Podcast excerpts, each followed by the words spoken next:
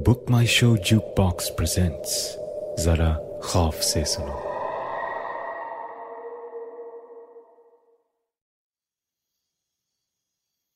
मैंने कितनी बार मम्मा को कहा रात को मेरे रूम की लाइट ऑन छोड़ दिया करे, लेकिन वो मेरी बात मानती ही नहीं। रोज रात को मेरे रूम में ना वो आ जाता है, मुझे नहीं पता उसे क्या कहते हैं, वो कौन है, लेकिन आई नो वो ना मेरे रूम के फ्लोर में से निकल के आता है। समटाइम्स वो वहीं बैठा रहता है, लेकिन पता नहीं क्यों वो किसी और को नहीं दिखाई देता, सिर्फ मुझे दिखाई देता है। बहुत स्कैरी है वो, ब्लैक कलर का। मैं रिया की माँ हूँ। मैंने सारी कोशिशें कर ली रिया को समझाने की कि ये मॉन्स्टर्स कुछ नहीं है, उसके दिमाग का वहम है, उसके अपने मन का डर, लेकिन उसकी समझ में ही नहीं आती।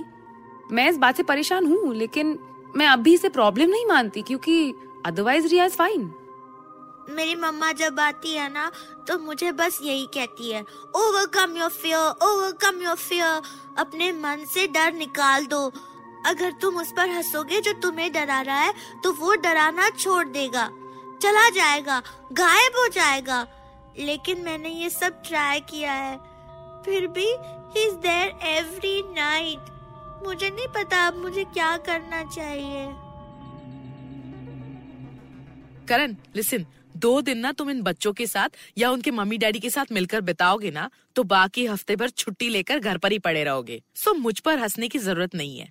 Do you know about this Riya? मेरे क्लास में है और रोज क्लास में वो सोती है, क्योंकि रात को उसे घर पर अपने रूम में मॉन्स्टर दिखता है और नेचुरली डर के मारे वो सो नहीं पाती। मैंने उसकी मदर को बुलाया तो उसने भी आकर मुझे सुना दिया कि अब वो क्या कर सकती है, वर्किंग मदर है ना वो, हर तरह से अपनी बेटी को समझा चुकी है, लेकिन उसकी बेटी की इमेजिनेशन ही इतनी स्ट्रांग है। एक्चुअली करण, मुझे समझ नहीं आता कि ये सब क्या उन बच्चों का अपना डर है या उनके पेरेंट्स की इनसिक्योरिटीज और फ्रस्ट्रेशंस का मैनिफेस्टेशन, या फिर इमेजिनेशन किसी की इतनी पावरफुल हो सकती है। यार देख समीरा, तू ना अपने शौक के लिए ये टीचर का जॉब कर रही है, है ना, करियर बनाने के लिए नहीं। तो प्लीज अपने स्टूडेंट्स की या उनके माँ बाप की लाइफ में ना इतना इन्वॉल्व मत हो यार, जरूरत नहीं है। हाँ करण, ओके, मेरे हस्बैंड ने तो बात सही की, लेकिन नेक्स्ट डे जब मैं स्कूल पहुंची तो अगेन रिया अपना सर टेबल पर रख के सो रही थी। मैं उसके पास गई और उसे उठाने ही वाली थी जब मैंने उसके पैर नोटिस किए। दोनों पैरों पर अजीब से निशान हुए हुए थे, जैसे किसी ने बड़ी जोर से स्क्रैच किया हो। देखकर एक क्षण के लिए मैं ही सहम गई। पोर चाइल्ड, मैंने रिया को आवाज दी और उसने बस अपना सर मोड़कर मेरी तरफ किया। वो वैसे ही टेबल पर सर रखे रखे मेरी तरफ देखने लगी और उसका चेहरा देखकर मेरी सांस निकल गई। रिया को देखकर उस पल ऐसा लग रहा था जैसे मैं एक बच्ची को नहीं बल्कि एक चालीस साल की औरत का चेहरा देख रही हूँ, एकदम stressed out. There was so much stress on her face. Anyway, मैंने खुद को संभाला और उसकी पैरों की तरफ इशारा करते हुए पूछा कि ये निशान कैसे पड़े, और रिया बस एक टक मेरी ओर देखती रही, कुछ नहीं बोली। मेरे लिए भी उसके चेहरे से नजर हटाना मुश्किल हो रहा था। मैं वेट करती रही रिया कुछ कहेगी, लेकिन वो बस चुप थी और बिना पलक झपके मुझे देखे जा रही थी। उसकी आंखों में जो दर्द भरा था वो मुझसे बर्दाश्त नहीं हो रहा था, और किसी तरह मैंने उसके चेहरे से अपनी नजर हटाई और उसके पैरों के निशान की तरफ दोबारा देखा। हिम्मत करके मैंने उसकी चोट को सहलाने के लिए हाथ आगे बढ़ाया और जैसे ही मेरी उंगलियों ने उसके घाव को छुआ कि आ! मैं चौंकी और अपनी उंगलियों को इंस्टिंक्टिवली फूंक मारने लग गई। जब उससे भी आराम ना मिला तो मुंह में दबा ली। रिया का घाव छूते ही मुझे ऐसा महसूस हुआ जैसे मैंने जलते लाल लोहे को छू लिया हो। स्कूल खत्म होने के बाद मैं स्टाफ रूम से अपना बैग लेकर निकल रही थी तो मैंने नोटिस किया कि रिया बाहर स्कूल की लॉबी में अकेली बैठी है। मुझे बड़ा अजीब लगा। मैंने उससे पूछा, क्या हुआ बेटा? मम्मा तुम्हें लेने नहीं आई? और उसने सर हिलाकर नो कहा। स्ट्रेंज, ऐसा पहले तो कभी नहीं हुआ। मैंने रिया की मदर को फोन लगाया।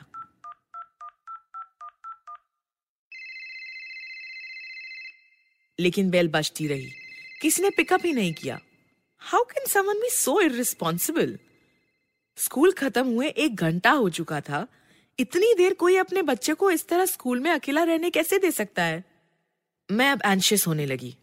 तो मुझे करण की बात याद आई, मुझे इतना इन्वॉल्व नहीं होना चाहिए, लेकिन मैं इस तरह इस बच्ची को यहाँ अकेले छोड़कर कैसे जा सकती हूँ? मैंने फिर एक बार उसकी मदर को फोन ट्राई किया।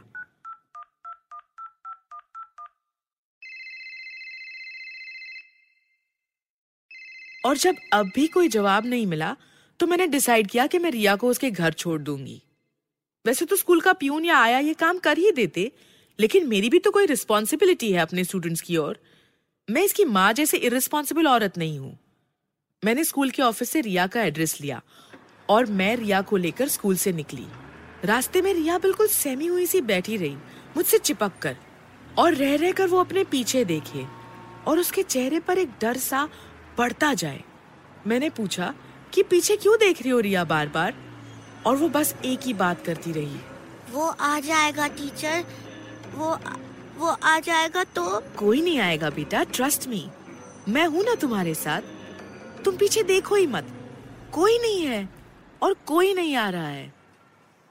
हम रिया के बिल्डिंग पहुंचे और सीधे थर्ड फ्लोर के फ्लैट तीन सौ नौ की मैंने बेल बजाई। काफी बार बेल बजाने के बाद किसी ने दरवाजा खोला, लेकिन मुझे कोई नजर नहीं आया। और जैसे ही मैं उस हाफ ओपन डोर से अंदर की तरफ झांकने लगी तो रिया की माँ दरवाजे के पीछे से अपीयर हुई। वो खुद ही इतनी डरावनी लग रही थी। उसके बाल उलझे हुए, खुले हुए, कपड़े जैसे दो दिन से बदले ना हो। और उसने रिया को देखकर कहा, इसे यहाँ क्यों ले आई? रिया को यहाँ क्यों ले आई तुम? मैंने जरा ताकत लगाकर दरवाजा पूरी तरह खोला और रिया को लेकर अंदर बढ़ी। रिया की माँ ने फौरन दरवाजा बंद कर दिया और वो इधर उधर देखने लगी। She was behaving very strange. घर के अंदर जब मैंने अपने चारों ओर देखा, घर बहुत ही गंदा हुआ था, जैसे ना जाने महीनों से साफ ना किया गया हो। सारी खिड़कियां बंद थी एंड बहुत ही डिप्रेसिव माहौल हो रहा था।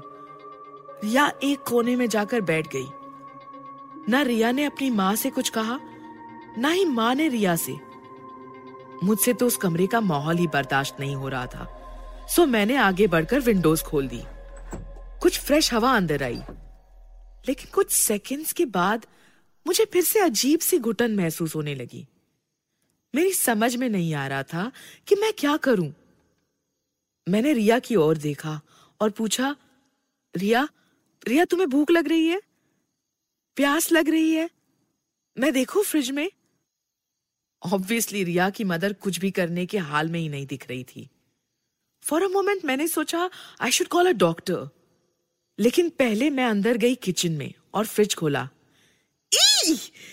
मेरी चीख निकल गई। फ्रिज के अंदर न जाने कितने दिन या महीनों पुराना खाने का सामान रखा हुआ था। उसमें से बदबू भी आ रही थी और कुछ स्टफ पर तो कीड़े चलते हुए दिख रहे थे। मैंने फ्रिज को अंदर से छू कर देखा तो फ्रिज ऑन ही नहीं था। क्या हो रहा था इस घर में? ऐसा कैसे रह सकता है कोई? मिसेस श्रीवास्तव, ये क्या हाल बना रखा है आपने अपने घर का? ऐसे माहौल में आप अपनी बेटी को कैसे रहने दे सकती हैं? This is not done. ये कहते हुए मैं बाहर हॉल में आई तो रिया की मदर को देखकर रुक गई। वो मेरे सामने आकर खड़ी हो गई थी और मुझे गुस्से से घूर रही थी।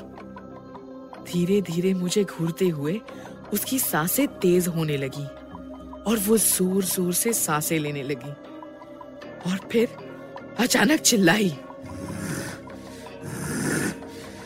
निकल जा मेरे घर से, जा, मेरी बीवी और बच्ची को छोड़कर अभी चली जा तू, जा वरना। और मैं और मैं डर कर वहां से एकदम दरवाजे की तरफ भागी, लेकिन जैसे दरवाजा खोलने लगी तो रिया ने मेरा हाथ पकड़ लिया। मुझे छोड़कर मत जाइए टीचर, मुझे अकेले छोड़कर प्लीज मत जाइए। जाने दे उसे रिया।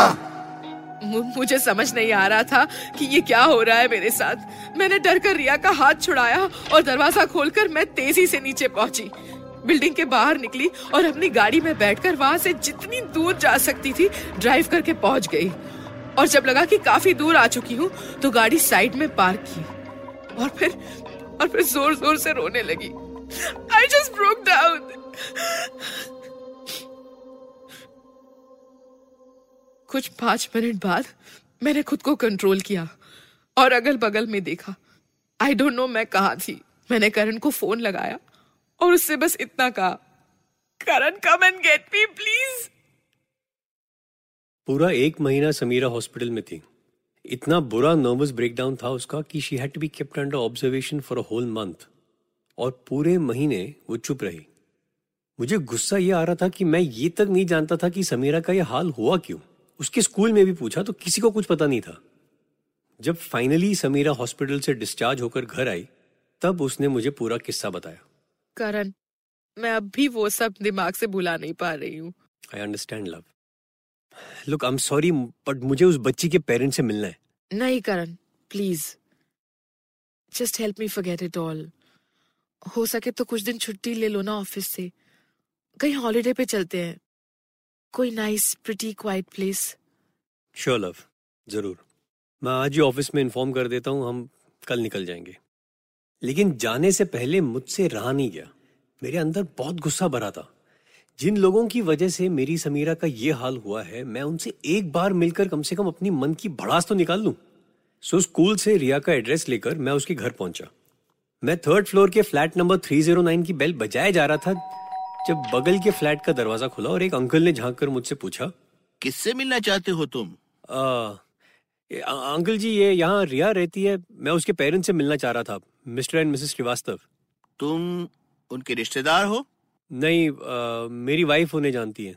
तो तुम्हें पता नहीं क्या? अंकल जी, बेटा यहाँ कोई नहीं है, वो तीनों जन मर चुके हैं। व्हाट? कब? कैसे? अंकल जी से जो सुना वो सुनकर मेरे होश उड़ गए। सर्टेनली हम एक अजीब सी दुनिया में रहते हैं। यहाँ नॉर्मल, पैरानॉर्मल सब एक साथ हमारे चारों तरफ एग्जिस्ट करता है। यकीन करो ना करो तुम्हारी मर्जी, वरना जो अंकल जी ने मुझे बताया उसे और किस तरह एक्सप्लेन किया जा सकता है? रिया के फादर मिस्टर श्रीवास्तव की डेथ एक एक्सीडेंट में कई साल पहले हो चुकी थी। एक्चुअली ये भी कहना मुश्किल है कि वो एक्सीडेंट ही था या मर्डर। मिस्टर श्रीवास्तव अपनी बालकनी से नीचे गिर गए थे। नेबर्स का कहना है कि हस्बैंड वाइफ में आए दिन लड़ाई झगड़ा होता रहता था। मिस्टर श्रीवास्तव कुछ काम नहीं करते थे और ऐसे में मिसेस श्रीवास्तव बच्चा पैदा करना नहीं चाहती थी। लेकिन मिस्टर श्रीवास्तव ने अपनी जिद पूरी की, रिया पैदा हुई और मिस्टर श्रीवास्तव अपनी बेटी से बहुत प्यार भी करते थे। उसके बाद मिसेस श्रीवास्तव ने नौकरी ज्वाइन की और वही घर भी चलाती थी। लेकिन नेचुरली उनकी फ्रस्ट्रेशंस बढ़ती रहीं और फिर एक दिन मिस्टर श्रीवास्तव बिल्डिंग कंपाउंड में नीचे डेड पड़े मिले। उसके बाद अक्सर उनके घर से स्ट्रेंज आवाजें आती थी। फिर धीरे धीरे मिसेस श्रीवास्तव ने ऑफिस जाना भी छोड़ दिया। वो घर से बस स्कूल के लिए निकलती थी, रिया को ड्रॉप करने और पिकअप करने के लिए। बिल्डिंग में भी किसी से बात नहीं करती थी वो, और ना ही रिया को किसी और बच्चे के साथ खेलने देती थी। रिया भी खुद बहुत डरी डरी सी रहती थी हर पल। बस फिर एक दिन, कुछ शायद पंद्रह बीस दिन पहले की बात होगी, उनके फ्लैट में से बड़ी बदबू आने लगी तो पुलिस को बुलाकर घर का दरवाजा तोड़ा गया। तो अंदर दोनों माँ बेटी की डेड बॉडीज पड़ी थी। दोनों की बॉडीज पर मारने का कोई निशान नहीं था। बिल्डिंग वालों का ये मानना है कि रिया के पापा मिस्टर श्रीवास्तव का भूत दरअसल यहीं रह रहा था और वो अपनी बच्ची को अपने साथ ले जाना चाहता था। सो फाइनली वो उसे ले गया और अपना बदला चुकाने के लिए अपनी वाइफ को भी उसने मार दिया।